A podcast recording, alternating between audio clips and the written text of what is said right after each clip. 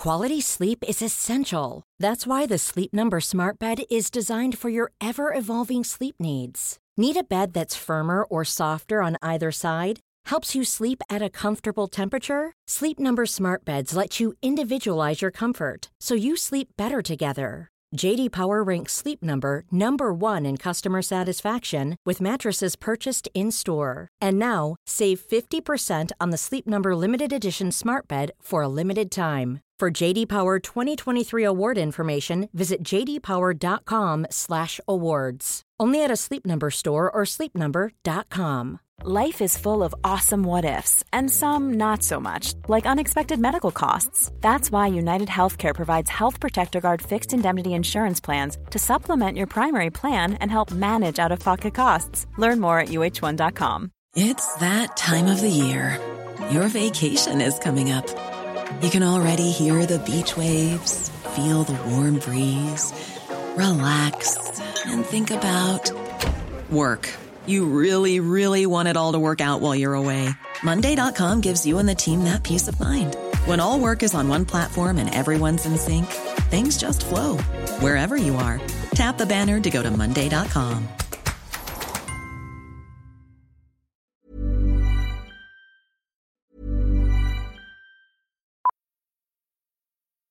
Millions of people have lost weight with personalized plans from Noom, like Evan, who can't stand salads and still lost 50 pounds.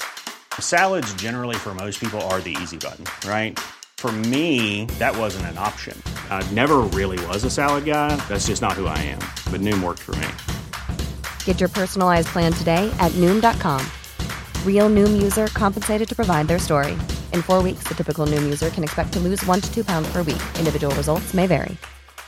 Quality sleep is essential. That's why the Sleep Number Smart Bed is designed for your ever evolving sleep needs. Need a bed that's firmer or softer on either side? Helps you sleep at a comfortable temperature? Sleep Number Smart Beds let you individualize your comfort so you sleep better together. JD Power ranks Sleep Number number 1 in customer satisfaction with mattresses purchased in-store. And now, save 50% on the Sleep Number limited edition Smart Bed for a limited time. For JD Power 2023 award information, visit jdpower.com/awards. Only at a Sleep Number store or sleepnumber.com.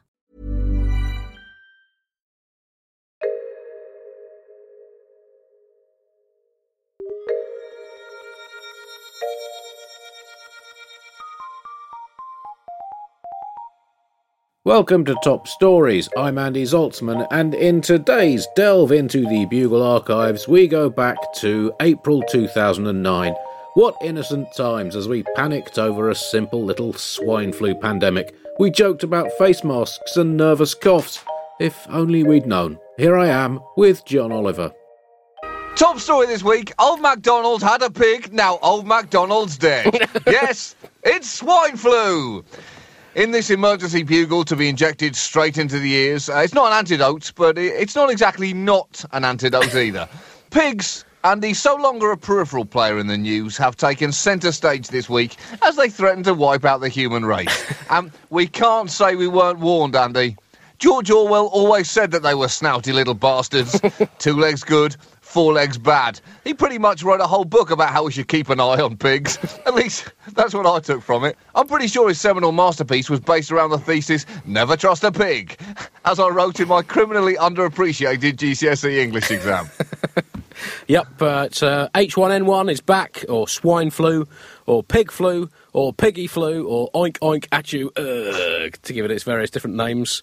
Spreading a lot of concern around the world, John, but also spreading delight across Israel and the Jewish world, where, I'd imagine, just like me, they've all spent most of the week punching the air shouting, See, we were right all along! Dirty, dirty animals! Well, there has been controversy over what to call the virus. Initially, it was called swine flu, then pig flu, then Israel opted to call it Mexican flu. Due to the port connection, I guess implying that this virus was not kosher. The EU called it novel flu for reasons best known to themselves, and France even opted to call it North American flu. oh, for f- sake, Frenchies. That is just lazy, outdated anti-Americanism. You can have your standard French flu, but they've got freedom flu over here, so suck on that. well, Obama uh, calls it H1N1 influenza A. He's always had a way with words, that man, Andy. So poetic, so uplifting. Well, here are some of the uh, headlines from the papers here this week. Mexi no, um, and looking at the pictures, of all the Mexicans wandering around. Mosxico, and also Pandemiconium. Uh, those clearly weren't headlines, but they could have been, and that's the most important thing. By the end of the week, the World Health Organization itself had uh, announced that it would stop using the term swine flu to prevent confusion over the danger posed by pigs. A spokesman said, rather than calling this swine flu, we're going to stick with the technical scientific name H1N1 influenza A. Now, is this in response, Andy, to potential pig vigilante attacks? Have there been gangs roaming the streets at night looking for wayward pigs? Farmers doing drive-by shootings in their tractors on farms, spraying the side of sties with bullets. On Wednesday, Egypt uh, started slaughtering its roughly 300,000 pigs, despite science explicitly saying that the virus was not passed on by eating pork. Not a good time to be an Egyptian pig, Andy. They better start developing a pretty convincing cow impression in the next few days. Here's the thing, to be honest, even if there was a risk eating pig, I think I'd still take my chances. I love bacon, Andy. And I guess I've never before really had a barometer to gauge just how much I love bacon. But now I do. I love it so much, I'm willing to risk death. I'm willing to play bacon roulette with every sandwich I eat. Yeah, the flu kicked off like so many things in Mexico, and also like so many things from Mexico, it has now sneaked across the border into America. Oh, boo! boo, Andy! What? Shame on you! You're part Zaltzman, part Limbaugh. Are you looking for a high profile, provocative talk show over here? Got a few gaps in the diary coming up. That's a yellow card, that joke. Well, over here, John, people have been reacting with uh, similar concern at the near certain prospect of pig flu wiping out humanity. In fact, just uh, yesterday, I saw a guy in my local supermarket standing next to the bacon counter and booing for about half an hour. So I think you made his point. Anyway, here's a uh, topical joke for you. Hey, my wife's been feeling ill for a couple of days, so she went to the doctor. Influenza? Well, I did advise her to seek professional medical opinion, but in the end it was her own choice. Pig flu? How dare you say that about my wife? And no, she got the train. It's, you take inspiration in such unusual areas, Andy. Thanks, mate. I'll take that as a compliment, but I'm pretty sure it wasn't one. Currently, the world is on pandemic level phase five. Now, that doesn't sound too bad until you learn that the scale only goes up to phase six. That is one away from the highest level available, which would indicate a full pandemic. But still, not a pandemic. Not a pandemic. Now, it's been hard to accurately judge exactly how many cases of swine flu there are due to the fact that everyone that cough now thinks they've got it. It's been a great week for panicked overreactions. On Wednesday, the WHO claimed that far from the cited more than 150 swine flu deaths, there'd in fact been officially only seven. People have been quick to point the swine flu finger at anyone who made the mistake of dying in the last seven days. Hey, uh, Terry died. I think it was swine flu. What are you talking about? Terry was hit by a bus. I know, but I think the swine flu probably got him first, then the bus got involved. In fact, I was on the subway this week, which incidentally was noticeably less full, and a guy coughed. A woman opposite nervously put her handkerchief over her mouth. The guy saw this and said, Hey lady, I don't have pig flu. I don't think she was fully convinced. Also, he may not have had pig flu, but he also didn't have any social skills. That is one of the symptoms, apparently. All right, well, there you go. That was nothing next to what happened at Baltimore International Airport when an inbound flight from Mexico radioed ahead that two passengers on board had suspected swine flu. Apparently, they had fevers and were sick to their stomachs. The fire, the rescue department, as well as ambulances scrambled to meet the plane on the runway, but after careful examination, ascertained that the two men had just had too much to drink. they were drunk. Come on, everybody. We have got to calm down. Is one of the symptoms of swine flu stinking of tequila and singing La Bamba at the top of your voice? Because if so, I came down with a spot of swine flu in a karaoke bar last week. So, how much uh, should we be panicking? Uh, the World Health Organization currently advises a level 5 flap, which is still well short of the top level 6 screaming hysterical frenzy, but more serious than a level 4 frown. The level 5 flap requires people to take speculative and useless precautions like wearing a homemade mask, cancelling holidays to countries beginning with M, and praying, and also to call an ambulance whenever they feel an unscheduled itch. In Britain, Uh, The government claims it has enough uh, of the Tamiflu vaccines to treat 80% of the population. Uh oh. That Um, sounds like a game, national game of musical chairs. Well, John, you say that, Well, that is basically England covered. And it's just not looking so good for the Celts, I'm afraid. But, you know, according to the famously non existent British Constitution, medicine is distributed strictly by alphabetical order of country. I'm sorry, Wales. It's not looking good for you. Bird flu was largely a panic over nothing, Andy, whereas pig flu has already infected a good many people around the world. And I guess this tells us that pigs are tougher than birds, Andy. Big result in the Battle of the Farmyard there. Bragging rights for Team Pork.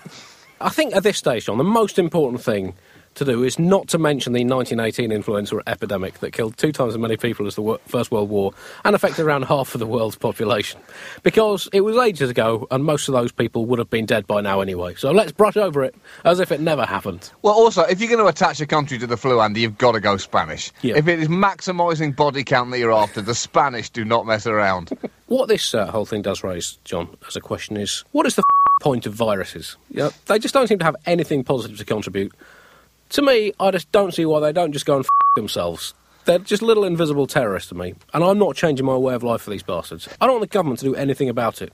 They cannot be seen to negotiate with viruses, so they should not treat anyone, John. We have to stand up for ourselves. As Muhammad Ali might have said if he'd been fighting pig flu for a world title, you flu. He had a way with words as well. Yeah, that's right. The response to this virus has been not only medical, it's also been depressingly political. Michelle Malkin, the nauseating conservative blogger, and Glenn Beck, repellent human being and cartoon journalist, both made arguments for illegal Mexican immigrants bringing the disease into the US. Just like you, Andy. now, there is absolutely zero evidence to support those claims, but know, I guess that I guess I'm missing the point there. If if there was evidence for every claim, that would take away the excitement of making claims in general. yeah, I apologise to both of them and wish them both well in their descent towards hell. Talk radio host Michael Savage had the best Hail Mary piece of racism last week when he claimed that, make no mistake about it, radical Islamic countries planted the virus in Mexico knowing that humans make the perfect mules for bringing this strain into America. Make no mistake about it. That is making a lot of mistakes about it. and also, if terrorists had somehow managed to create a magic terror flu, why not just bring it straight into the US and sneeze it directly into American faces? Why go to Mexico and hope your now overcomplicated plan works out? That's like being a bad Bond villain. Tying Bond to a table, pointing a slow moving laser between his legs, and then leaving the room for no apparent reason and assuming everything's going to work, rather than just shooting him in the head. Democrats then waded in uh, when they pointed uh, at the Republicans for voting against the stimulus package money for flu pandemic preparedness. So the Republicans hit back, criticising the Democrats for not having successfully named Kathleen Sebelius as head of Health and Human Services yet. But I'll tell you whose fault that is. That's the Republicans' fault. They've been blocking her appointment because they don't like her view on abortion. She's pro-choice, which the Republicans claim means that she loves abortion, whereas in fact that's not true. She just likes it. So doesn't party politics make your heart swell, Andy? Educated adults can even argue over whose fault a virus is. Isn't democracy fun? So, next week on The Bugle, we will be telling you how to catch, interrogate, and torture a virus. The key is anything goes. Don't be afraid to bring its family into it. And also, we'll be looking at the trendiest diseases to be seen with this year. A lot of celebrities are presenting the latest designer symptoms. Hollywood A-lister Mina Suvari has got an odd rash on her arm. Ex-basketball player Dennis Rodman claims he has blurred vision but doesn't know why. And singer LeAnn Rimes has been feeling nauseous and is worried about some blisters on her fingers. Well, that is the good news coming out of this, Andy. In fact, swine flu masks have started getting released with fashionable decorative patterns on them so that you can stay hip while you have gauze tied across your face. And this is just typical of the fashion industry. They're, they're so quick to respond to any disaster. Thank God they're there. The fashion police are so often our first responders, nattily dressing people's wounds. What would you have on your swine flu face mask, Andy? Uh, I think I'd probably have a picture of my own mouth dripping blood and foaming slightly. So, I think I'd either have like a small little dolphin in the corner, Right. or something classy, or maybe a crocodile mouth, you know, so I could pretend to be a crocodile. That was another top story. Thank you for listening. More slices of recent historical satire tomorrow. Hi, it's producer Chris from The Bugle here. Did you know that I have a new series of my podcast, Richie Firth Travel Hacker, out now? It's the show where Richie Firth and I talk about how to make travel better in our very special way. In this series, we discuss Lime bikes, Teslas, the London Overground, and a whole bunch of other random stuff that possibly involves wheels or tracks or engines of some variety. God, what a hot sell this is. I mean, you you you must be so excited. Listen now.